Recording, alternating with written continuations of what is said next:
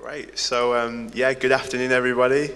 Um, yeah, welcome. I hope you've been enjoying the service so far. We're going to be carrying on um, our look into the Gospel of Mark, um, whi- which is, yeah, a, a real deep dive, which I hope you guys are enjoying. We've been doing for a few months now.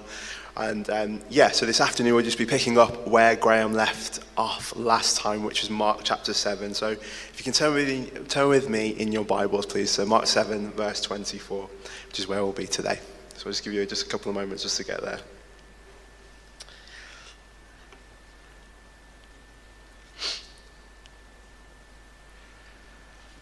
Great, and I'll be reading from the NIV, and we'll just be reading down to verse 30. So, Jesus left that place and went to the vicinity of Tyre. He entered a house and did not want anyone to know it, yet he could not keep his presence secret. In fact, as soon as she heard about him, a woman whose little daughter was possessed by an impure spirit came and fell at his feet. The woman was a Greek, born in Syrian Phoenicia. She begged Jesus to drive the demon out of her daughter. First, let the children eat all they want, he told her, for it is not right to take the children's bread and toss it to the dogs. Lord, she replied, even the dogs under the table eat the children's crumbs. Then he told her, For such a reply, you may go. The demon has left your daughter. She went home and found her child lying on the bed and the demon gone. Amen.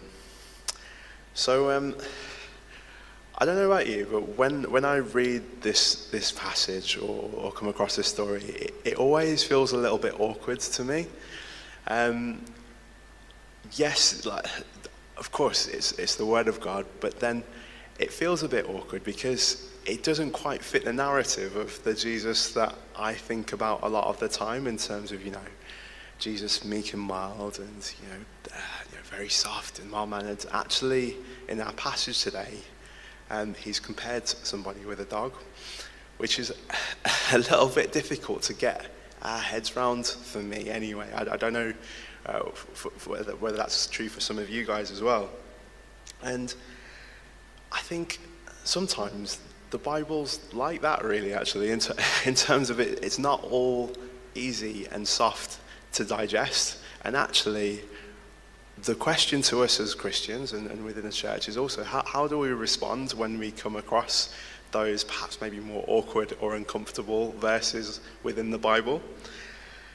Um, naturally, um, I think my response or our response sometimes can be to try and uh, soften what's said somehow um, and try uh, in order to try and uh, defend what was within the Bible uh, and try and in doing so we can fall easily into the trap of kind of hijacking the story or altering what's written in scripture um, to fit a bit more easily with the narrative of our day and of our culture you know? so uh, um, there are many examples of this. Um, uh, you know, and preparing for you know, today's word, I, I kind of came across um, you know, a, a, few like blogs online, and one of, one of them in particular, I, I thought did, did, this to an extent in terms of actually maybe presenting, you know, what uh, happens in these verses that we read in Mark today as an example of like new feminism and, and how it kind of what actually these verses are speaking of in the Bible are about redefining the role of women within society. Um, and, and, the writer kind of described how Jesus um, had like this misplaced assumption about what his mission on earth was until the Syrian Phoenician woman in this passage kind of opens his eyes to what he's supposed to do actually as um, now that he's on earth as a son of God. I mean, uh, a line from the blog says this. Just goes, wow, that Syrophoenician woman just called out Jesus when he tried to shut her down. I love that when Jesus tries to squash her voice and tries to silence her, she calls him out. She refuses to assume her place under the table eating scraps, and that is so bold and confident. And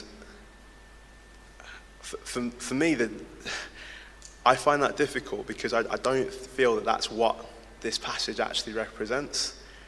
that's very much actually in keeping with what um, our culture likes to speak about, um, which is about our rights related to our identity, you know, whether it's you know being female or being black or being whatever else, all the rights that are kind of attached to that. But that isn't what this passage is about to me. Um, and that's not to say that the Bible doesn't have plenty to say about the rights of the individual. In fact, actually, a lot of the conversations about rights of the individual are rooted deeply in Christian principles. So it's not for me, so I'm not saying that that is, is not right in and of itself. But what I'm saying is that that isn't actually what this passage is about. And in fact, this passage is actually about the exact opposite in terms of that this it's not the story of a woman of this woman refusing to assume her place uh, uh, underneath the table um, and knowing her rights and standing up for it against Jesus. It's the exact opposite. It's her uh, accepting her place in a way that is a model to each and every one of us, as we'll find out um, as we explore these, these scriptures more deeply today. Um, and as I've touched on, the, our, our natural response to difficult or awkward parts in Scripture can be to try and change Scripture to try and fit in with the culture around us.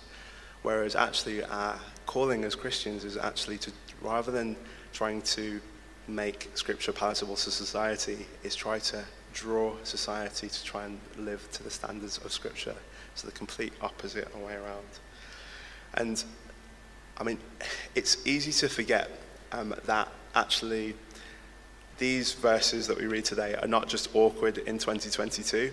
Um, they were never not awkward. They were awkward when they were written. And if you cast your minds back to when we started the, the, the Gospel of Mark, actually Mark's Gospel is addressed um, to uh, burgeoning Christians in Rome uh, who were non-Jews. So if you imagine you know, try, trying to strengthen somebody's faith or try to tell them the first things that they might possibly know about their faith, um, trying to, if you're going to write a letter to them, you probably wouldn't write a letter to them saying that uh, you know, the Messiah has referred to them as potentially dogs. Would you? You'd probably leave that part out. Um, but actually, that, that isn't what Mark does. And actually, that's another reason for why, you know, the awkward parts of Scripture like this, rather than kind of sweeping them away and hiding away from them, actually they're things that as Christians we should hold up because actually they, they, what they speak of is the authenticity of the Scripture and the Bible that we read. Because actually, if they were just man written and man made, a lot of the things verses like these that we've written today wouldn't be there because they don't make any sense if you're just trying to sell or convince somebody of something for a political motive or otherwise. Um, uh, another example, you know, or, or, maybe we can look at it another way. Um, so the parallel passage for this, um, uh, uh, for this uh, story in another gospel is in Matthew chapter 15. And um, in, in, in that parallel passage, uh, Jesus is, it says more about what the disciples were doing at that time. Um, and so actually you have Jesus' male disciples, rather than encouraging this lady to try and find her miracle and obtain the miracle for her daughter, they're actually being obstructive and asking Jesus to send her away. Um, which, in another way, is a way of saying that actually that this uh, uh, female, this woman, has understood something that a man has not. Now, in, a, in 2022, that may not seem such a novel thing. And actually, I'm sure lots of ladies sat here today will think that, yeah, a lot of the time, women understand things that men do not. Um, but in the first century, Ruth's nodding away there, but in the first century, that was actually quite a novel thing. Well, I say novel, it was a nonsensical thing, actually, because of how women were ranked socially at that time. So if you were going to write a story, you wouldn't write a story in which a woman has understood something that a man has not in that time. But it's there in your scripture, in your Bible, okay? Um, so again, things are, uh, God, these things are written in there because they're true. Um, and, and that can give us faith and confidence as, as, Christians when we're speaking about Scripture, knowing that actually it's not just the clever words of, you know, a um, you know, uh, of, somebody 2,000 years ago trying to convince people for a political motive or trying to, you know, uh, brainwash people to buy into the Roman Empire. Actually, there's loads of things in here that wouldn't make any sense if somebody was trying to do that. Um, and actually, it gives us strength to recognize that actually what we read in Scripture is the Word of God. Uh, it's as simple as that. Um, you know, Psalm 18, verse 30 says this As for God, his way is perfect. Um, the Lord's word is flawless. He shields all who take refuge in him.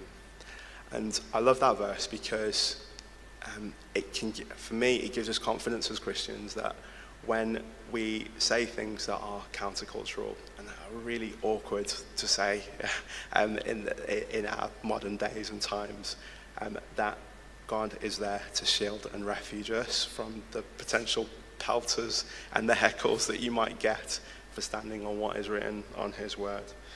Uh, um, Psalm 119 tells us that God's word is a lamp unto our feet. And so, actually, when we come across verses that are awkward, you know, look at in scripture and think, I, don't, I don't really quite understand, or God, I'm not really sure what you were getting at here.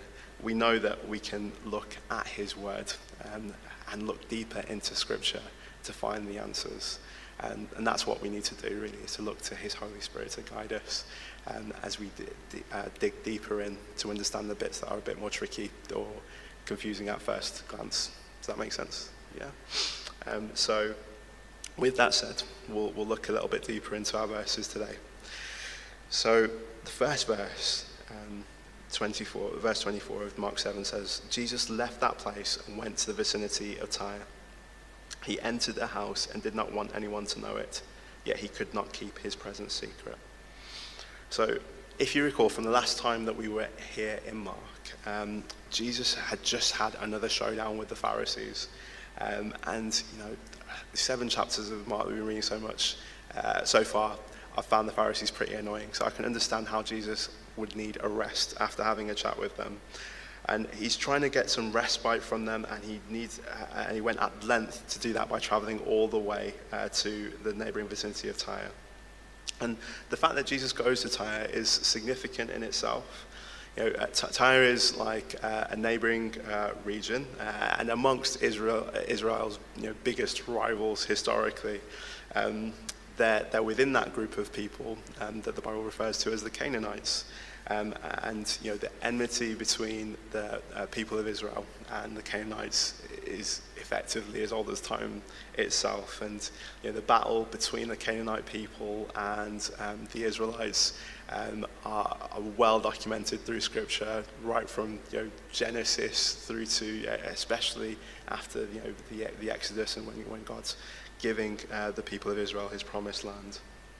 Um, in further details given about Tyre into the words of the prophets like Isaiah and Ezekiel, um, who are really vocal in their condemnation of Tyre.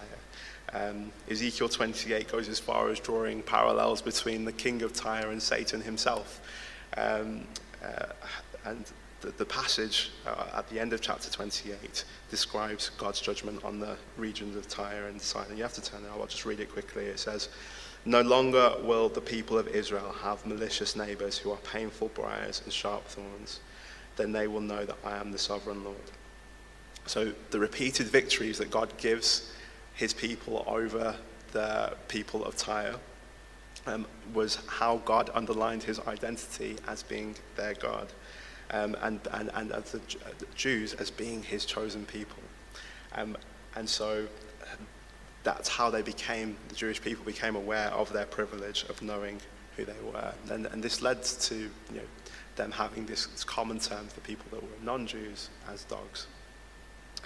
So going back to our verse today, um, Jesus has kind of gone as far away um, from his people as you can imagine. You know, he's, he's gone um, to somewhere where you know typically a Jew would never be found. You know, because you think about you know the, that, that history of enmity and the people that are referred to, uh, you know, as I say, as dogs or otherwise, he, he, he's gone as far away as he possibly can to be hidden. Um, but ultimately, the verse shows that he, he can't be hidden. Um, and I think there's just something so distinctive and, and true in, in that is that you know you, you don't need to, to, to be Jewish to recognize how special Jesus is. Um, you don't have to be an Old Testament scholar. I mean, certainly this Syrian Phoenician woman wasn't, um, to recognize how you know, beautiful Jesus is at his heart and what he is able to, to offer.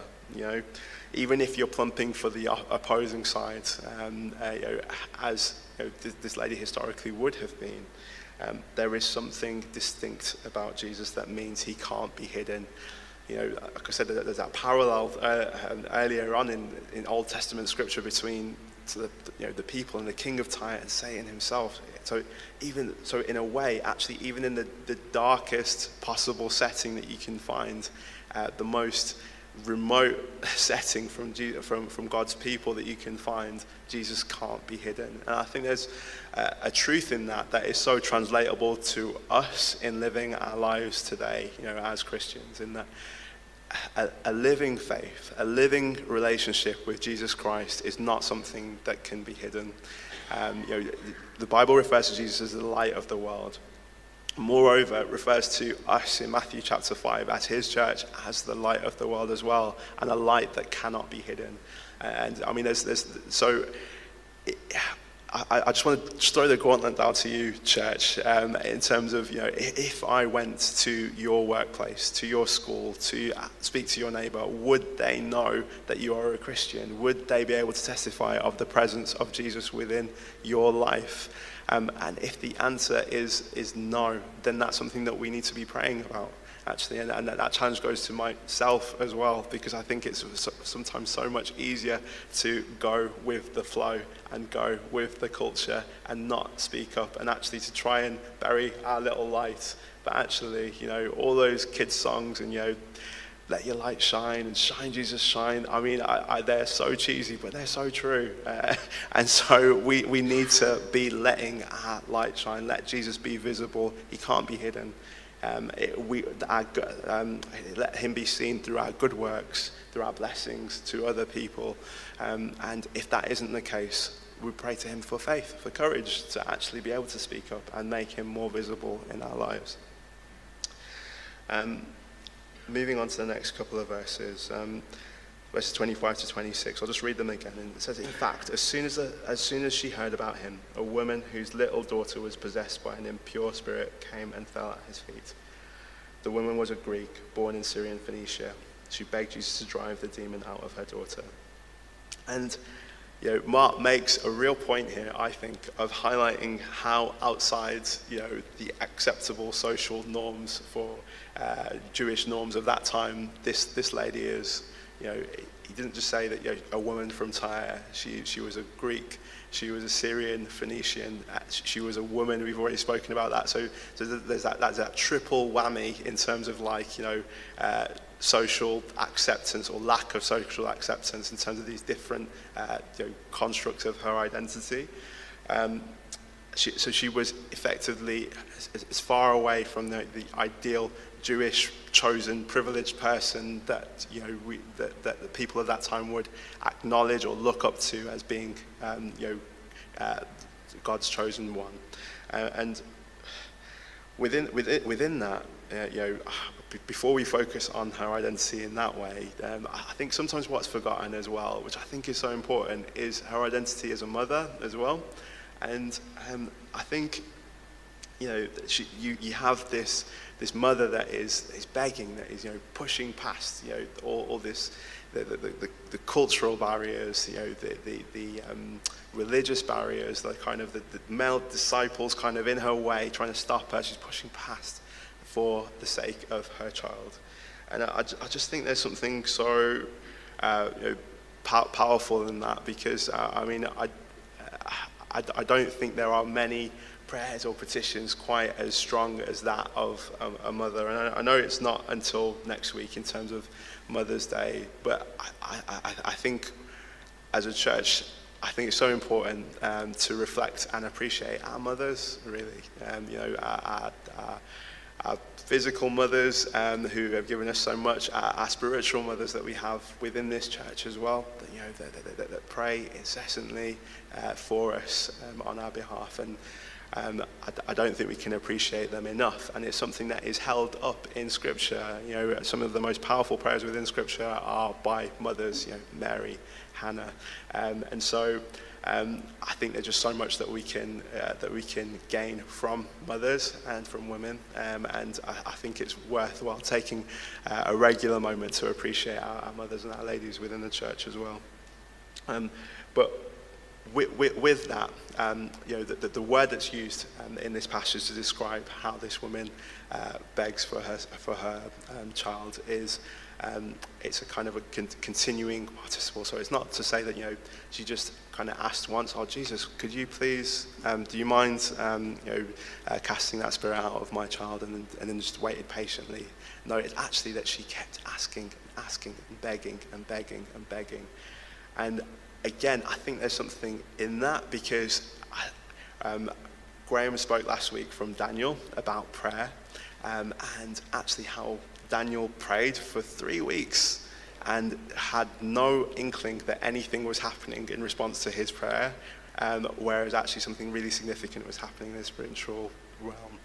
Um, and I think for me, it doesn't seem like a coincidence that the following week I'm standing here and I also feel that this passage speaks of the need for us to pray um, repeatedly and pray and pray and pray and to learn as a church the art of praying, even when it seems like we're not getting the response that we want, the art of begging and asking and petitioning for the things that we uh, desire and for uh, the things that we desire, more importantly, for God's will to be done.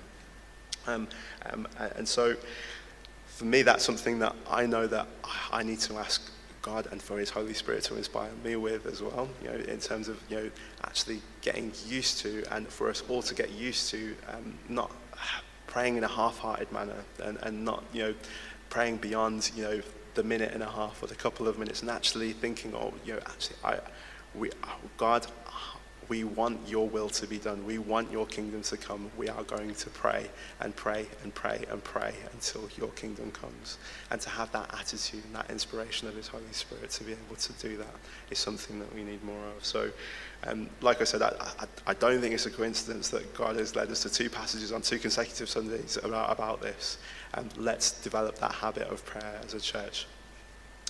Um, just last few verses, I'll just recap them uh, again. In verses 27 to 30 of Mark 7, say this First, let the children eat all they want, he told her, for it is not right to take the children's bread and toss it to the dogs. Lord, she replied, even the dogs under the table eat the children's crumbs. Then he told her, For such a reply you may go. The demon has left your daughter. She went home and found her child lying on the bed and the demon gone. Now, I, the, the word used for, for dog here um, is actually presented in a form uh, which maybe uh, in, in, modern English is, is less harsh than it initially sounds. It, it, it's actually maybe it sounds more like puppies really rather than kind of, you know, uh, rather than dogs. But uh, and I guess it presents it more as a, as a saying rather than you know, Jesus you know, pointing a finger at you, you dog kind of thing, really. However, this doesn't stop people from kind of molding this story to fit into their own narratives, as, as I mentioned earlier. Uh, and, and particularly, you know, it might, be most in keeping with kind of the, the, the, the morals of our age, presenting this story as kind of, as I mentioned earlier, the, the Syrophoenician woman opening Jesus' eyes to actually, uh, you know, what it is that he's supposed to be doing um, uh, in terms of opening up you know, his mission beyond the, the other Jews. But uh, to me, actually, Jesus' actions here don't represent a, a, lack of understanding of his mission. Uh, and this is where, as a church, we need to have um, a love for prayer and a love for scripture and understanding our scripture because actually Jesus' response here doesn't show that, oh, he didn't know what he was doing and this uh, lady has challenged him and now he knows what he's doing. Actually, Jesus' response here shows that he knows exactly what he's doing and he knows actually that the, the mission, that, uh, God's plan for redemption and the order and how God has ordained that the plan for redemption should go right from the beginning. And the, the way that we know this is because Jesus make, makes use of the word first. Okay? He doesn't say that the children were, um, he says first the children should eat from the table. And this indicates that redemption was not just for the children uh, in terms of the house of Israel, but for the entire human race, starting with the Jews first. And this is entirely in keeping with God's plan from the beginning. Let's go right back to Genesis, you know, chapter 12, verse 3.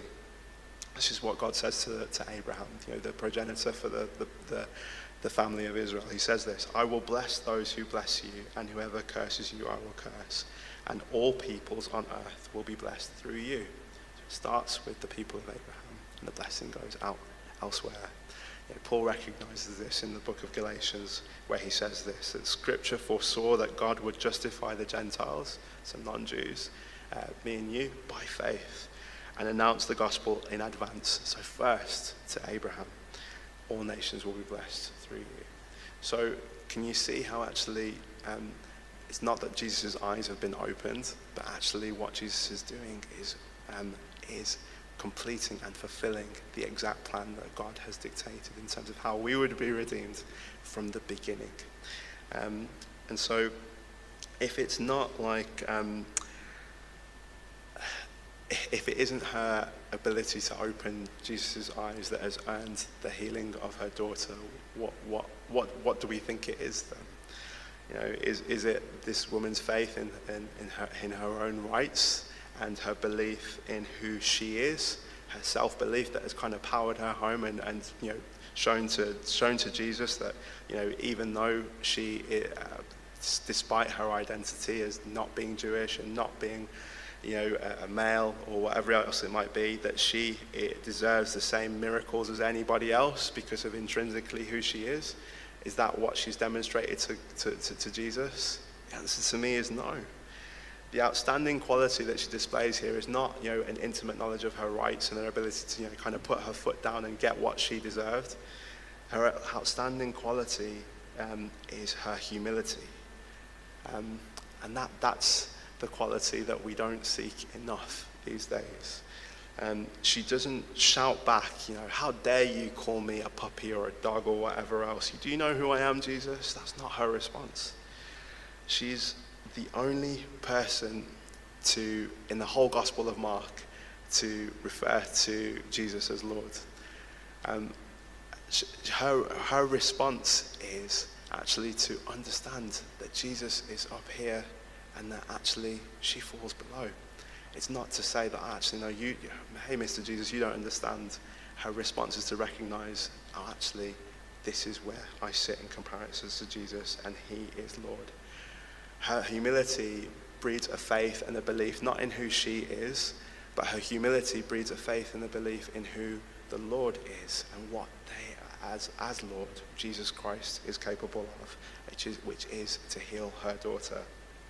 Um, gives her humility, gives her a knowledge of Jesus um, that is more intimate than that of the scholarly Jews um, who, uh, you know, by genetics, by um, study, should have seen with wide open eyes the Messiah in front of them and recognized him exactly who he was. They had every reason to recognize him for exactly who he was, but they couldn't because of their pride.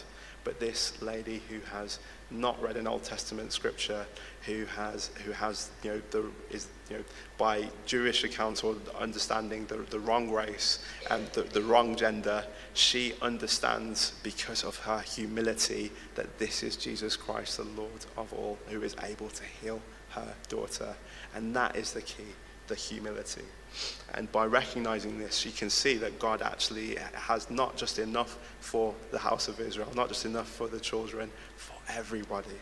Um, she's not placed actually. Can you see how the, the pride of the Jews actually places a limit on God and actually makes God smaller? That actually all, all he can do is help the house of Israel. But actually, the humility broadens and makes clear that actually we have an infinite God who is Lord of all all stemmed from not self pride or self belief, but from humility. Um, and this is the faith that saves. Uh, humility brings a saving faith. You know, to, to see who God really is, we need to lay down our identities as the world would dictate them to us.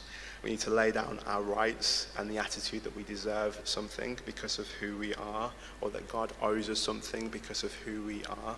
Um, because the reality is that we are nothing apart from Him. Um, until we recognize that, we can't come to see God for who He is. Um, and we cannot nurture the kind of faith that brings miracles, that brings restoration in the way that this Syrophoenician woman has demonstrated today.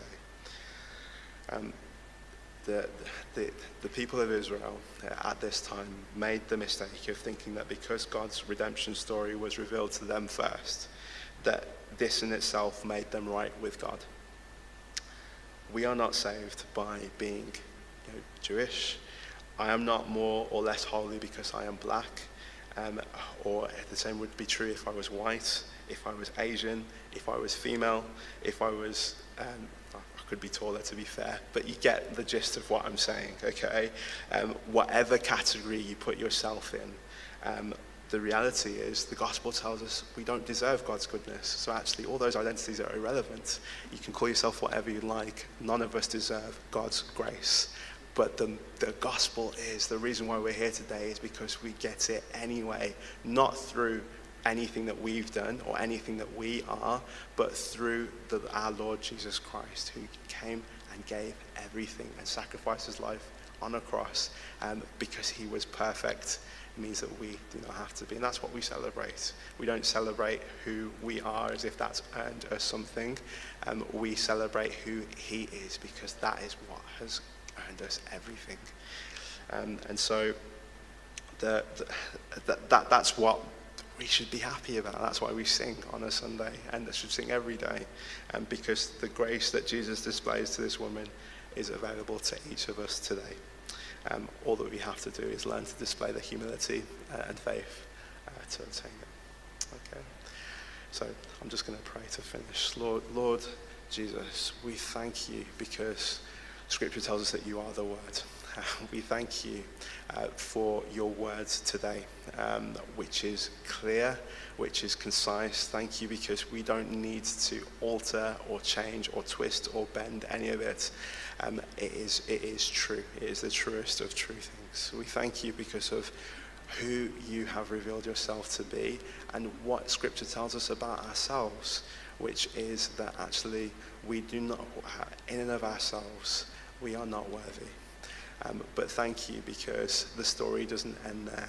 The story continues with you um, arriving and coming up with a plan to redeem us.